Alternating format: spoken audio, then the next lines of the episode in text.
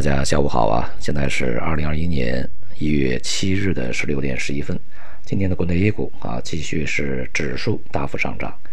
而个股呢是普遍下跌啊。这个上涨的家数和下跌的家数大概啊是一个一比四这么一个级别啊。那么也就是说呢，整个市场的分化是啊进一步加剧啊，资金呢呃进一步的向这个一些呃行业龙头一些大票啊。这个里面呢，集中的去涌入，结构性的失衡啊，越来越明显。不过呢，从这个板块行业上来看啊，一些坚挺的行业它始终是坚挺啊。那么今天表现比较好的是有色、钢铁，同时呢还有新能源啊、家电、国防、军工啊这些板块呢是涨幅靠前。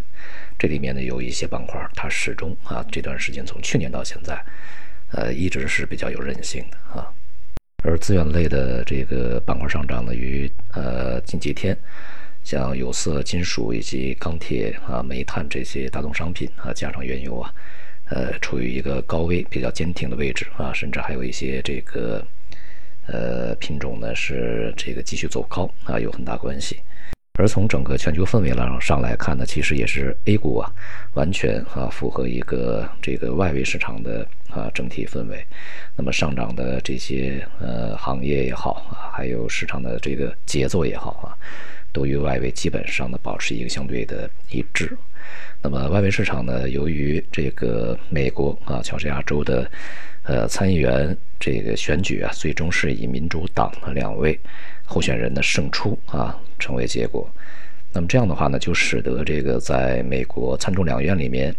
众议院呢始终啊在前期一直是被这个民主党来把持的，它占多数席位；而在这个参议院里面呢，在之前啊是由这个共和党占多数席位，那么现在变成了这个共和党和民主党的呃这个。议员呢是各占百分之五十，也就是都是五十个名额啊。这样的话呢，就是在一些这个啊议案的法案被通过的时候呢，这个两方势均力敌啊。但是呢，这里面有一个呃最终决定的票啊，这个决定的票数呢，就是当选的副总统啊，他也是参议院的一个成员，并且呢，他的投票也是非常有效的。而现在这个马上上来的啊，这个副总统啊是民主党。一般这个国际上都把它译作鹤立锦啊，不太清楚其他的译法是什么样子啊。呃，那么之前呢都是这个共和党的，呃，像呃特朗普时期嘛啊，彭斯啊副总统。那么所以呢，像参议院如果发生僵局的时候呢，他的投票就会明显的偏向于共和党。那么现在呢，就是民主党，呃，在这个呃。众议院里面的优势继续保持，在参议院里面呢建立了一个相对微弱的优势。这样的话呢，基本上啊，这个国会的事情就是参众两院最终投票来选这个决定了。那么因此呢，未来从国会这个层面通过一些法案，那么对于民主党是相当有利的啊。那么也就意味着，未来拜登上来以后，他的一些政策的推行会相对比较顺利一些啊。这里面呢，包括几个，那么一个呢就是大规模的财政支出啊。那么第二个呢，当然就是重返巴黎气候协议啊。第三个呢，就是呃，对于这个未来的税收啊啊，要去加税啊，尤其对于富人呢，这个恐怕要加的更多一些啊。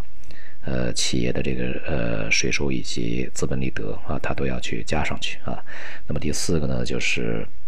对外的一些政策啊，包括对他的盟友以及对所谓的竞争国啊一些政策怎么去做，都是相对来讲哈，这个变得容易了一些。因此呢，市场首先去反映啊，呃，这个财政赤字啊，财政大幅的支出啊这样的一个呃方向啊，它的财政呢会投入到一些基础设施建设呀，还有一些这个社会保障啊这些领域里面来，包括医疗啊等等啊。那么因此呢，也就使得在这两天，这个美股的呃一些这个板块啊，相关的上上涨的还是比较好的，比如说什么金融啊、工业呀、啊地产呐，这些呢都在里面啊。但是呢，科技股表现相对比较低迷一些，因为这个民主党上来以后，他们是极力倡导对于一些这个高科技公司啊，尤其是一些这个大型高科技公司去进行反垄断啊，加强限制的。因此呢，对于这个科技股啊，这段时间呢就表现比较低迷一些。而这个在中国的 A 股里面，我们看到的基本上是相同的一个状态啊，也就是照葫芦画瓢的一个呃逻辑再去 copy 啊。但其实呢，中国的这个经济结构与美国还是有非常大的不同的，而且呢，这个中国的货币政策以及财政政策啊，与美国也会有非常大的不同，甚至是分道扬镳的哈。所以这样的一个走法呢，其实啊，也是。所以呢，这种状态啊，其实也是显示出中国市场的一个相对的不成熟啊，这么一个情况。而且呢，这个当前在 A 股里面呢，呃，资金的过于集中啊，这种这个苗头啊，也是与美股啊越来越接近啊。当然程度呢还没有那么深啊，美股里面的这个集中度要更高一些。不管怎么样呢，市场在当前啊，去先行反映民主党大获全胜以及民主党掌握这个政府啊这样的一个结果啊，所以说呢会推高一些市场。那么预计在未来啊，对于更长远的一些民主党的措施会这个在后续里面反映出来啊。当然，美国现在的问题也不小啊，像刚刚也发生了呃一些这个。我们可以称之为暴乱啊，因为这里面还呃动用了武呃警察呀，很多的这个国家呃机器呢去进行了镇压啊，同时呢也里面死了人啊，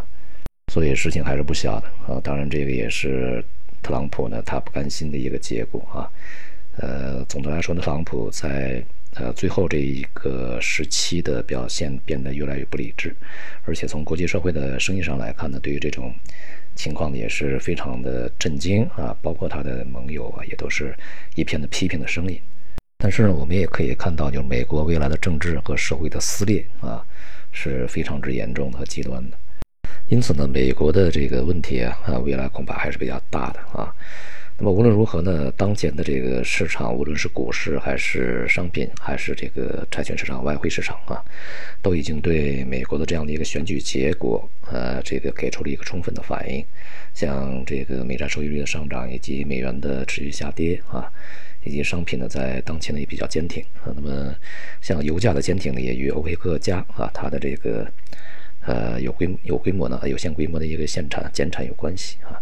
而接下来呢，这个在短期的啊这种集中的反应以后呢，啊预计从中长期的一些呃更加重要的因素的反应就会逐渐的啊这个替代当前的一个短期效应。而对于中国 A 股而言呢，这个呃近一段时间啊每天呢呃每个阶段它比较剧烈波动的一些板块呢都不是特别一样啊，但是在这里面。那么这个强者呢，确实是很很强的啊，不过呢是少数。就是我们在之前呢坚定看好啊，坚守的一些板块，以及做一些中长期波段的，都是在里面。对于这种严重的失衡啊，这个一比四啊，这个已经是接近二八了啊，这样的一种状态的延续呢，对于整个市场而言，呃，也是比较难以持久的。所以接下来呢，从交易的层面上看啊，就是握紧那些呃真正长期这个向好的啊，然后呢，对于短期的一些剧烈波动的呢，呃，只是作为一个短线的不断操作为好，而且呢，避免对于一些非常高的啊这个呃板块在当前仍然是再去呃创出新高的，尤其是历史新高的一些板块呢，尽量的去这个。加以小心啊，尽量不参与。好，今天就到这里，谢谢大家。